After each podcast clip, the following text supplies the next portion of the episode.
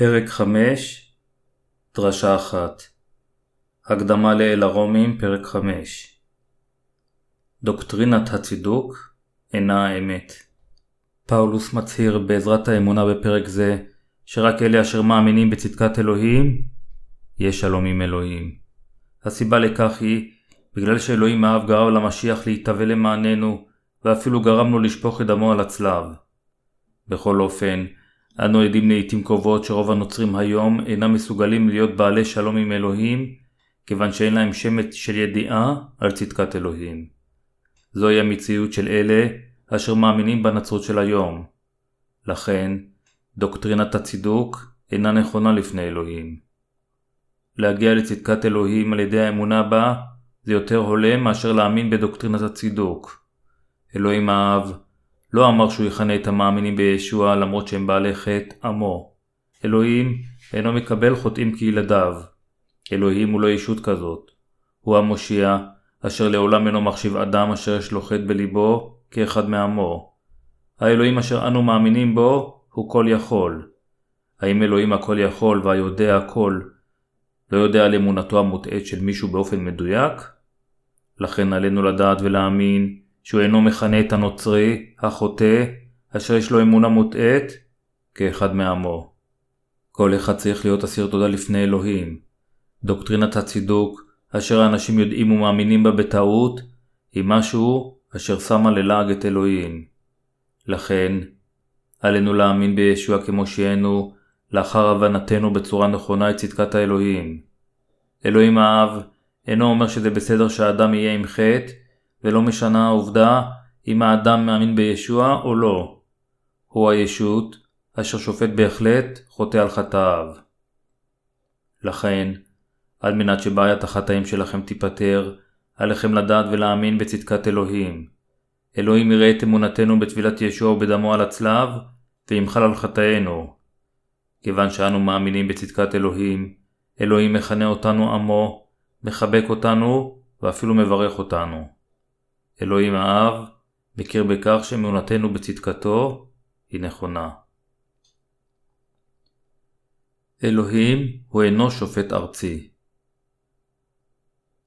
האמונה בצדקת אלוהים מבוססת על אמונתו של אברהם, אשר האמין באופן טהור בדבר האל.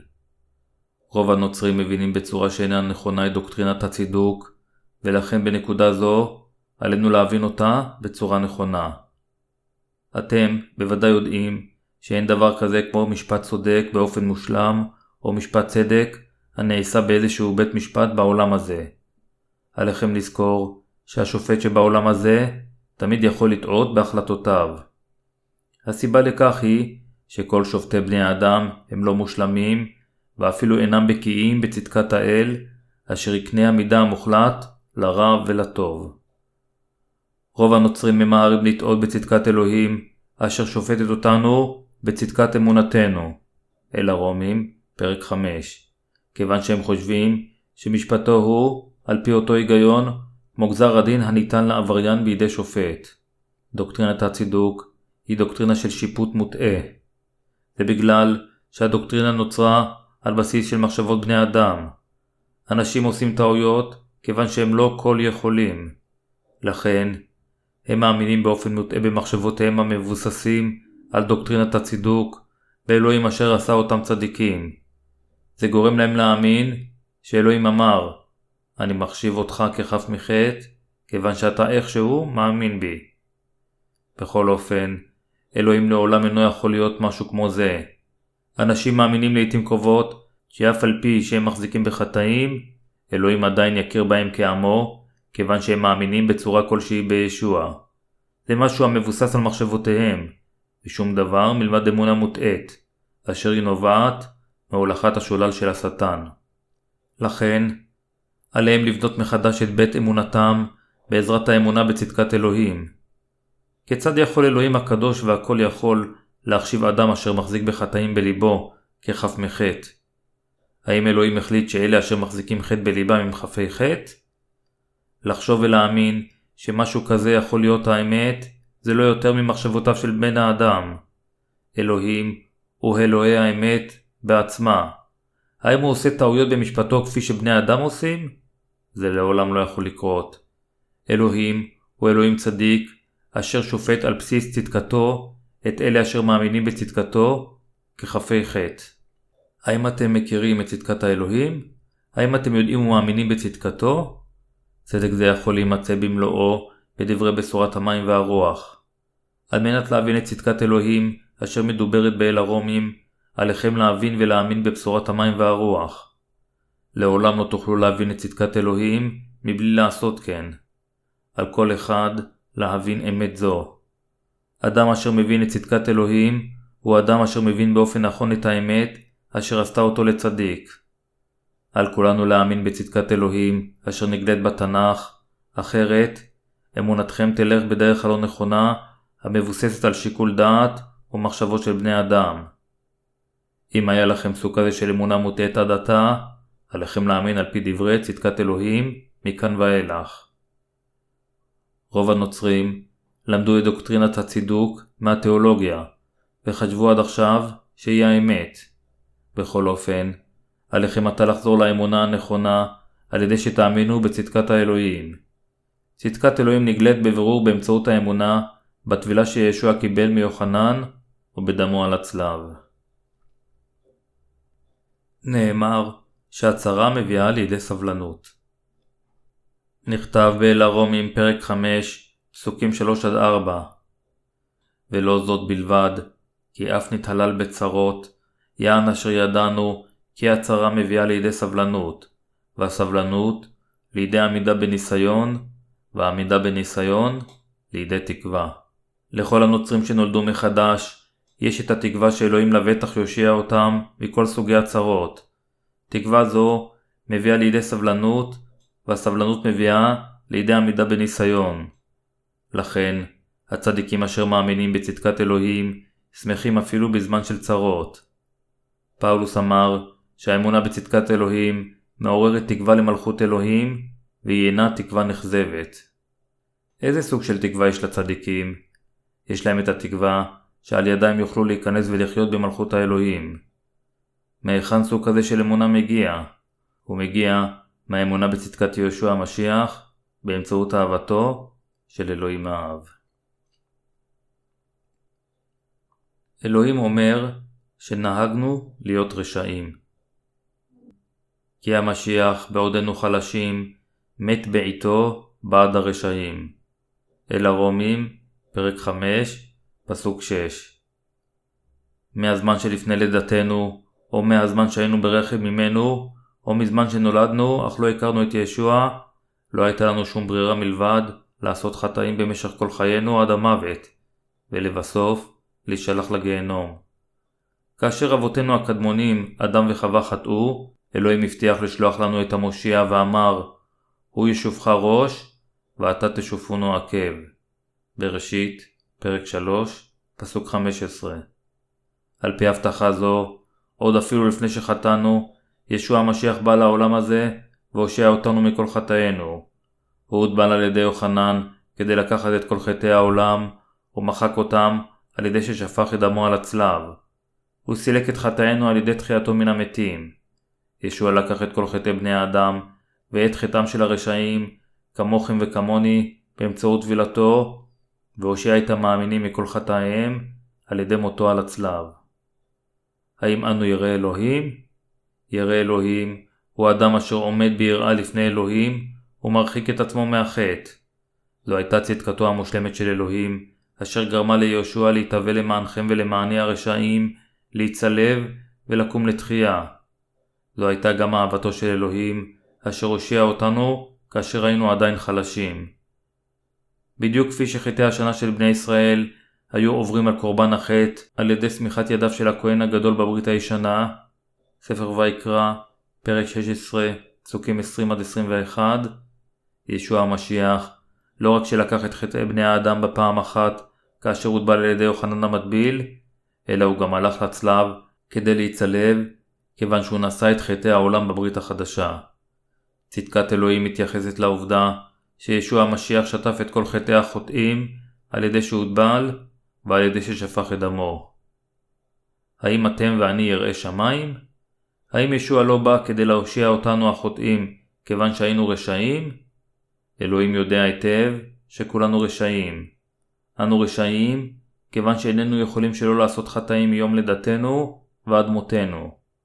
בכל אופן, על ידי שהוטבל בידי יוחנן ועל ידי ששפך את דמו על הצלב, המשיח הפגין את אהבתו אלינו, כאשר היינו עדיין חוטאים. ישוע שינה את ייעודנו. עלינו לחשוב על בפני איזה סוג של גורל אנו כבני האדם עומדים מיום לידתנו. מה היה גורלנו מיום לידתנו? אנו נועדנו ללכת לגיהנום. אם כן, כיצד זה אפשרי בשבילכם ובשבילי להינצל מגורל זה של הליכה לגיהנום? גורלנו השתנה כיוון האמנו בצדקת אלוהים. האמת אשר שינתה את גורלנו היא בשורת המים והרוח. גורלנו התברך כיוון שהאמנו בישוע המשיח אשר השלים את צדקת אלוהים. יכול להיות שהנכם מכירים את הבית המפורסם של הפיוט הבא חסד מופלא, כמה נעים הוא הכל, אשר הושיע עלוב כמוני. פעם הייתי אבוד, אך עתה מצאתי את מקומי, הייתי עיוור, אך עתה אינני רואה. חסדו ורחמו של אלוהים הם האמת אשר מעידים על ישועתנו. כל אחד מסוגל שכל חטאיו אשר בליבו ימחלו ויכול ליהנות משלום שמימי כאשר הוא יודע ומאמין בצדקת אלוהים. עתה, כל אחד בעולם הזה אשר מחזיק בחטא בליבו, אף על פי שהוא מאמין בישוע, צריך לחזור לבשורת המים והרוח על מנת להכיר את צדקת אלוהים. למעשה, נוצרים אשר אינם מכירים את בשורת המים והרוח, אינם מודעים גם שחטאיהם הועברו על ישוע. לכן, הם אינם מסוגלים להשיג את צדקת אלוהים. למרות שהם מאמינים שישוע בא לעולם הזה והושיע אותם מחטאיהם על ידי שמת על הצלב, הם אינם בטוחים בישועתם. לכן, הם רק מרגישים הקלה על ידי שהם משערים באופן מעורפל שאלוהים כפי הנראה בחר בהם לפני בריאת העולם. במילים אחרות, הם מאמינים בנצרות כאילו היא אך ורק עוד דת בעולם הזה. פסוק 11 אומר, ולא זאת בלבד, כי גם מתהללים אנחנו באלוהים על יד אדוננו ישוע המשיח, אשר בו עתה קיבלנו את הרצוי. מי משלים בינינו החוטאים לאלוהים? ישוע המשיח משלים בינינו לאב. כיצד?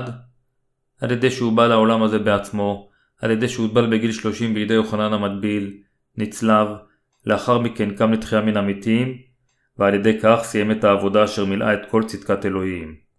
ישוע הפך למושיענו, למאמינים בצדקת אלוהים, על ידי שבא לעולם הזה ככהן הגדול השמימי, ולקח את חטאי בני האדם. על ידי שהוטבל על ידי יוחנן המטביל, הכהן הגדול של הארץ, על ידי ששפך את דמו על הצלב, ולאחר מכן קם מן המתים, המשיח הפך למושיענו. כיוון שישוע המשיח כבר סילק את כל חטאינו, אנו היינו מסוגלים להשיג את צדקת אלוהים באמצעות אמונתנו. כל מי שמאמין שישוע הושיע אותנו לגמרי מכל חטאינו, ישמח באלוהים. כל אחד אשר יש לו אפילו שמץ של חטא בליבו, הוא אינו ילדו של אלוהים. אתם, אחים, בוודאי כבר יודעים שאנשים שבעולם הזה חושבים שדוקטרינת הצידוק ודוקטרינת ההתכתשות הן אמת. האם זה נכון שאלוהים קובע שאנו חפי חטא אם רק נאמין בישוע למרות שיהיה לנו חטאים בלב? או אפילו, זה יותר נכון אם רק נזהה את עצמנו כנוצרים? אנו אומרים, אבינו הנמצא בשמיים, קדוש שמך, בתפילה לאלוהים. ניסוח זה, משמעותו, שאלה אשר מחזיקים בחטאים בליבם, אינם מסוגלים לקרוא לאלוהים אבינו. האם עדיין עלינו להאמין בדוקטרינת הצידוק? האם אדם אשר הוא עתה חוטא יכול לקרוא לישוע מושיעו? הוא יכול לקרוא ליהושע במשך מספר שנים, אך לבסוף הוא יעזוב את ישוע, כיוון שהוא באופן מצפוני מרגיש בושה להיות נוצרי. לכן, עליכם לדעת שדוקטרינת הצידוק תפריד אתכם מצדקת האלוהים. גם דוקטרינת ההתכתשות היא מוטעית. דוקטרינה זו אומרת שאנו יכולים באופן הדרגתי לעבור שינויים עד שאנו נהפכים לקדושים מוחלטים ברגע האחרון לפני שאנו מתים, וכך אנו יכולים לפגוש את אלוהים כאנשים קדושים. האם אתם חושבים שאתם יכולים להפוך בהדרגה למקודשים בעצמכם ולפגוש את אלוהים ללא חטאיכם? בשום אופן לא. האמת אומרת לנו שהאדם יכול להיכנס למלכות אלוהים רק על ידי הכרה ואמונה בצדקת האלוהים. למרות שבאמצעות אדם אחד, החטא נכנס לעולם. הווה נקרא עתה פסוק 12. לכן, כאשר על ידי אדם אחד בא החטא לעולם, והמוות בעקב החטא, וכן עבר המוות על בני האדם, מפני אשר כולם חטאו. באמצעות מי נכנס החטא לליבם של כל האנשים, ובאמצעות כמה אנשים החטא בא לעולם? הכתוב אומר, על ידי אדם אחד בא החטא לעולם. במילים אחרות, נאמר שהחטא יתקיים בגלל איש אחד, אדם, ואנו כולנו צאצאיו. אם כן, באמצעות מי החטא של העולם נעלם? אפשר להגיד שזה קרה באותה דרך שלראשונה החטא בא לעולם.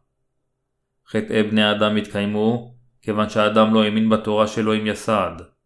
אפילו אתה, אדם אשר איננו מאמין בדבר האל, יישאר מלוא חטא וסופו יהיה גיהנום. לכן, עלינו לדעת את הדבר הבא איננו אנשים חוטאים עקב חטאינו, אלא עקב אבותינו אשר היו בעלי חטא.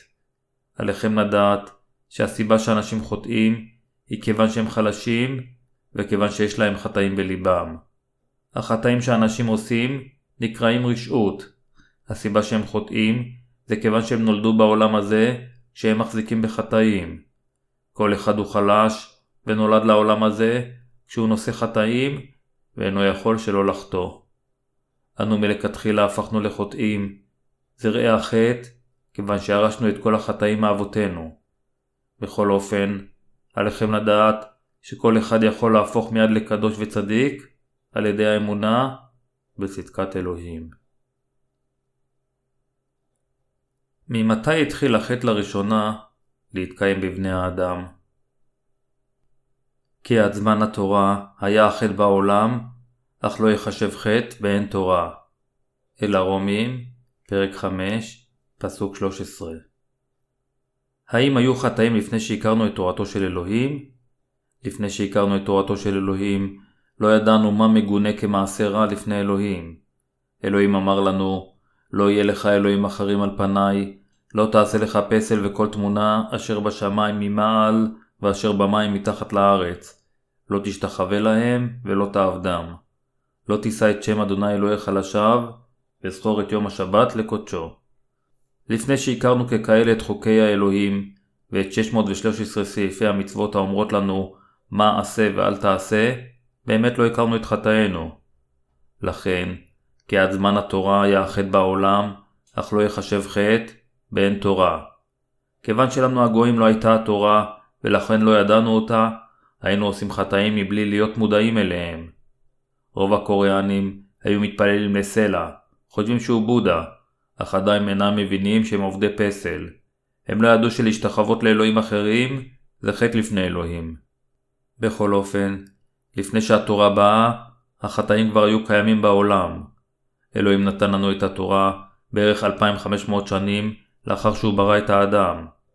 למרות שאלוהים נתן את התורה לבני ישראל באמצעות משה ב-1450 לפני הספירה בקירוב, החטאים כבר באו לעולם באמצעות איש אחד, אדם, והתקיימו בליבם של כל האנשים מההתחלה, אפילו לפני שהתורה באה. ישוע הוא המושיע של עמו. האם ישוע המשיח סילק את כל חטאי העולם לבד בעצמו? כן. כאן בפסוק 14 נאמר שהמוות מלך גם על אלה אשר לא חטאו בדמיון עבירת האדם הראשון. לכן אדם הוא דמות העתיד לבוא. בני האדם נעשו חוטאים באמצעות אדם אחד. באופן דומה, ישוע המשיח בא לעולם הזה והושיע אותנו מכל חטאינו באמצעות בשורת המים והרוח. ישוע הפך למושיע אשר הושיע את עמו מחטאיהם. ישנו רק מושיע אחד אשר הושיע אותנו, צאצאיו של אדם מהחטא. ואין הישועה באחר, ואין תחת השמיים שם אחר, הניתן לבני האדם, אשר בו ניוושע. מעשה השליחים, פרק 4, פסוק 12. שמו הוא ישוע המשיח, מושיענו הנצחי. אנו חייבים להבין שאנו נעשינו באופן אוטומטי חוטאים באמצעות איש אחד, אדם. האם אתם יודעים שישוע המשיח הוא המושיע אשר סילק את חטאי העולם בפעם אחת? האם אתם מאמינים שישוע המשיח הוא המושיע אשר מחק את כל חטאי העולם בבת אחת על ידי טבילתו ושפיכת דמו על הצלב? האם אתם מאמינים שישוע נעשה למושיע האמיתי של כל האנושות על ידי שמחק את כל חטאי העולם הזה, בדיוק כפי שהאדם הראשון נעשה המקור של כל החטאים על ידי שעשה עבירה אחת? ישוע בא לעולם הזה כדי להושיע את כל אלה אשר נעשו לחוטאים בגלל איש אחד, אדם, ולקח את כל חטאי בני האדם על ידי שהוטבל בידי יוחנן, קיבל את הדין על החטאים על הצלב על ידי ששפך את דמו ומילא את כל צדקת אלוהים אשר סילקה את חטאינו. על ידי זה הוא נעשה למושיענו. אנו לא השגנו את הישועה לאחר שהאמנו בישוע על ידי אמונה בדוקטרינת הצידוק או דוקטרינת ההתקדשות. ישוע נתן לנו ישועה נצחית לאלתר. ישוע אמר שרק אלה אשר נולדו מחדש מהמים והרוח יוכלו להיכנס ולראות את מלכות האלוהים. מהי הדעה הרווחת הקיימת במעמקי המצפון של בני האדם? העיקרון של הסיבתיות. הם חושבים עמוק במחשבותיהם שמאמציהם והשתדלותם יפעלו איכשהו לגבי ישועותם. בכל אופן, כל אחד מקבל ישועה אמיתית מהחטאים רק על ידי שהוא מאמין בבשורת המים והרוח. נוסף על כך, ישוע בא לעולם הזה ונצלב כדי להושיע אותנו מהחטאים. הוא נעשה למושיע של כל אלה אשר מאמינים בבשורה האמיתית. שחררו את עצמכם מכל המחשבות הבלתי הגיוניות אשר אומרות שאדם יכול להגיע להתקדשות ולבסוף להפוך לצדיק באמצעות תפילות תשובה. בתנ"ך, אדם אחד, ישוע המשיח, בא לעולם הזה, הוטבל כדי לקחת את כל חטאינו, והוציא לפועל את כל ישועתנו באמצעות כפרת החטאים שלו על הצלב. ישוע נתן לנו מחילה נצחית מחטאים, אשר לא הייתה כמו פשענו. פסוק 15 אומר, אך לא כדבר הפשע, דבר המתנה, כי אם בפשע האחד מתו הרבים, אף כחסד אלוהים ומתנתו, עטפו עדוף לרבים, בחסד האדם האחד, ישוע המשיח. האם החטאים שלכם ושלי הועברו על ישוע כאשר הוא הוטבל? הם הועברו.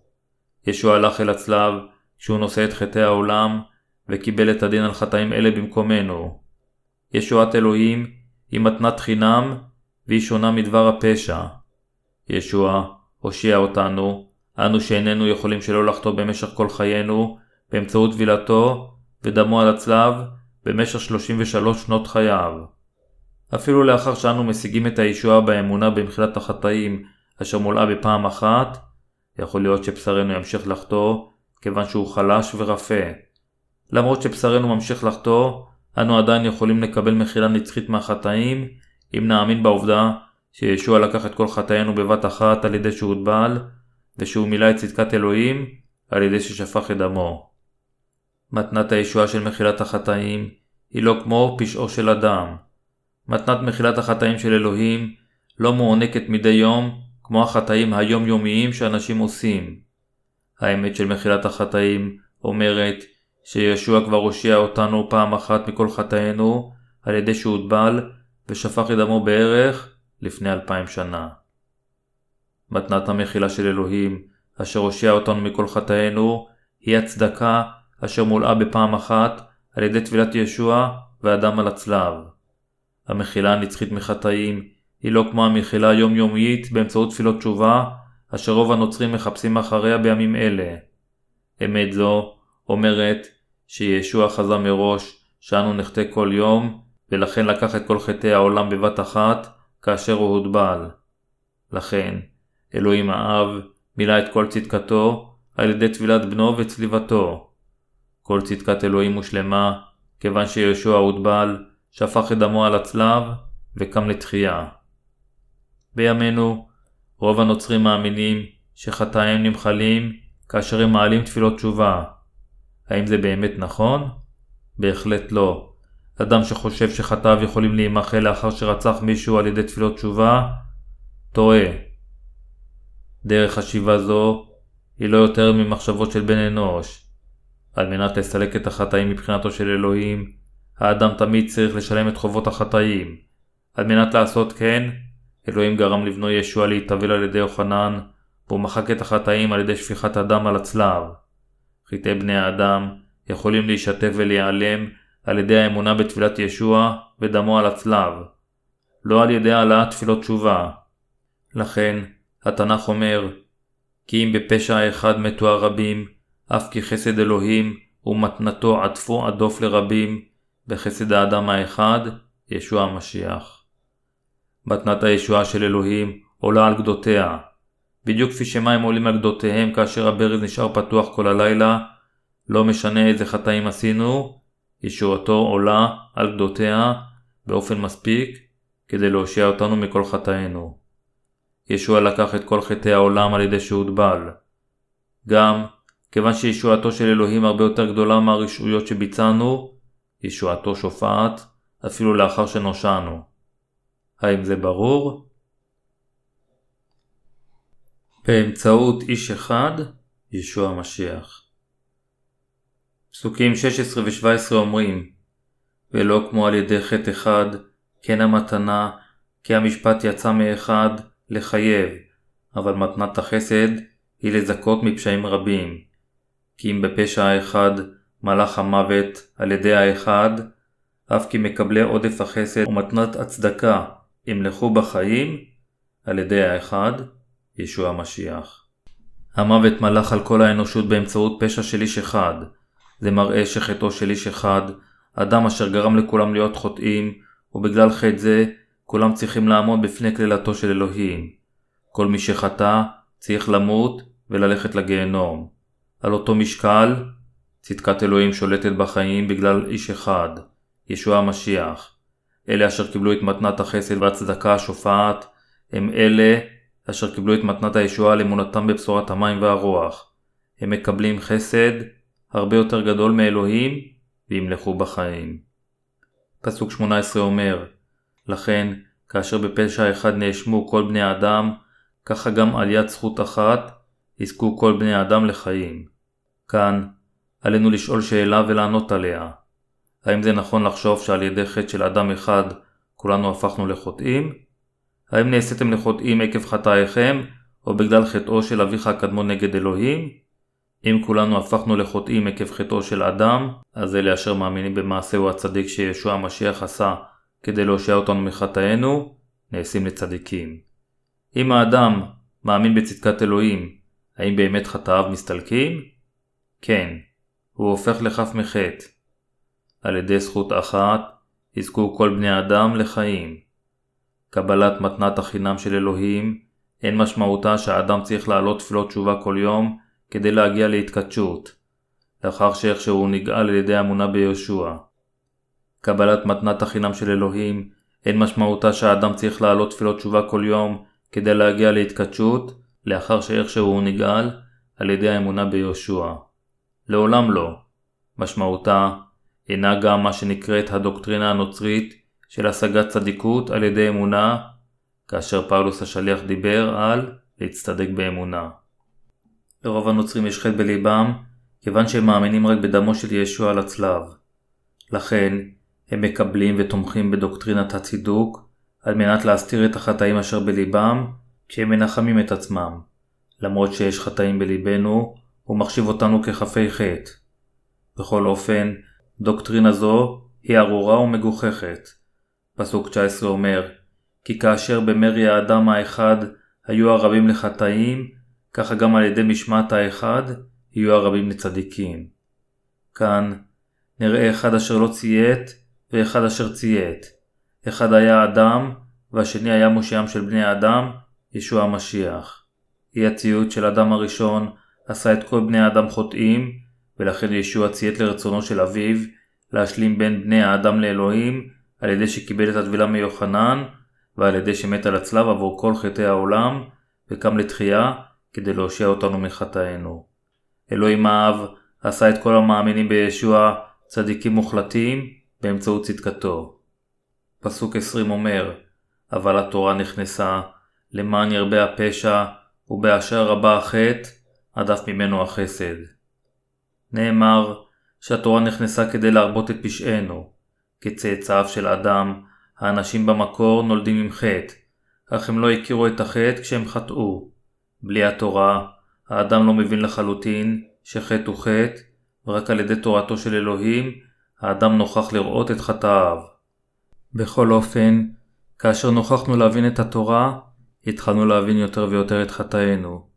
למרות שאנשים היו במקור מלאים בחטאים, הם לא ידעו על חטאיהם עד שלאחר שהם קיבלו את התורה. הם הבינו בהדרגה את מעשיהם הרעים. למרות שהאנשים היו במקור מלאים בחטאים, הם לא ידעו על חטאיהם עד לאחר שהם קיבלו את התורה, ואז הם הבינו בהדרגה את מעשיהם הרעים.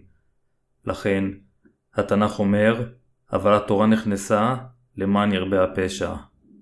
ובאשר רבה החטא, הדף ממנו החסד. המשמעות של זה היא שבאמצעות תורתו של אלוהים, האדם נוכח להבין את חטאיו והופך לילדו על ידי האמונה בצדקתו. בני האדם יכולים להבין את חסדו של אלוהים באמצעות הבשורה האמיתית, אשר מכילה את צדקת אלוהים, רק כאשר הם מודעים למגרעותיהם ולחוסר מוסריותם באמצעות התורה. אלה אשר מודעים היטב לחטאים בפני התורה, מכירים בכך שסופם אמור להיות בגיהנום, ולכן, באסירות תודה גדולה יותר, מאמינים בישוע, אשר הושיע אותם באמצעות טבילתו ומותו על הצלב. ככל שאנו מבינים יותר את חוסר המוסריות שלנו באמצעות התורה, אנו נעשים יותר אסירי תודה על עשיית כזו ישועה נפלאה על ידי צדקת האלוהים. פסוק 21 אומר, למען כאשר מלך החטא, במוות, ככה ימלוך גם החסד על ידי הצדקה לחיי עולם בישוע המשיח אדוננו. נאמר בתנ"ך שהחטא מלך במוות. בכל אופן, חסדו של אלוהים אשר מכיל את המים והדם של ישוע הם מצדקתו. כיוון שצדקתו הושע אותנו לגמרי מכל חטאינו, אנו נעשינו לילדיו של אלוהים. דוקטרינת ההתקדשות ודוקטרינת הצידוק הינן היפותזות מגוחכות אשר נוצרו מתוך היגיון של בני האדם ונוצרו על ידי אלה אשר התעלמו מדבר אלוהים. אין זו הגזמה להגיד שדוקטרינות אלה אינם יותר מהתפלפלות של פילוסופים תיאולוגיים אשר לעולם לא יוכלו לפתור דבר.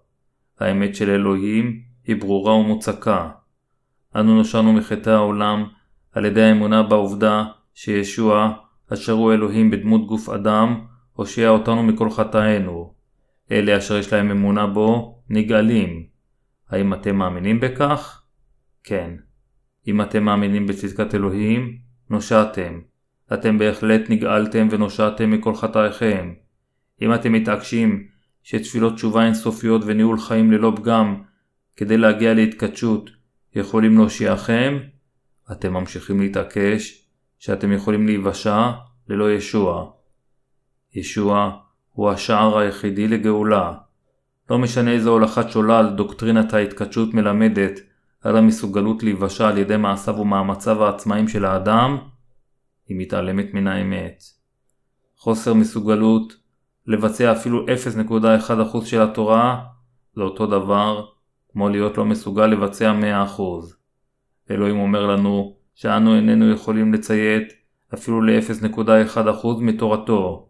אלה אשר חושבים שהם מבצעים קרוב ל-5% מהתורה ומתכננים להעלות את זה ל-10% במשך הזמן, מתעלמים לגמרי מיכולתם ועומדים בהתנגדותם לצדקת אלוהים.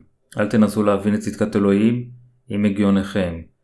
צדקתו הושיעה אותנו מחטאינו ומחכה לנו שנאמין בה כך שנוכל להיות ילדיו. אלוהים הוא כל יכול ורחום, לכן הוא הושיע אותנו עם צדקתו בבת אחת. אנו מודים לאלוהים על טבילת ישוע ודמו על הצלב, אשר הושיעו אותנו לגמרי מכל חטאינו.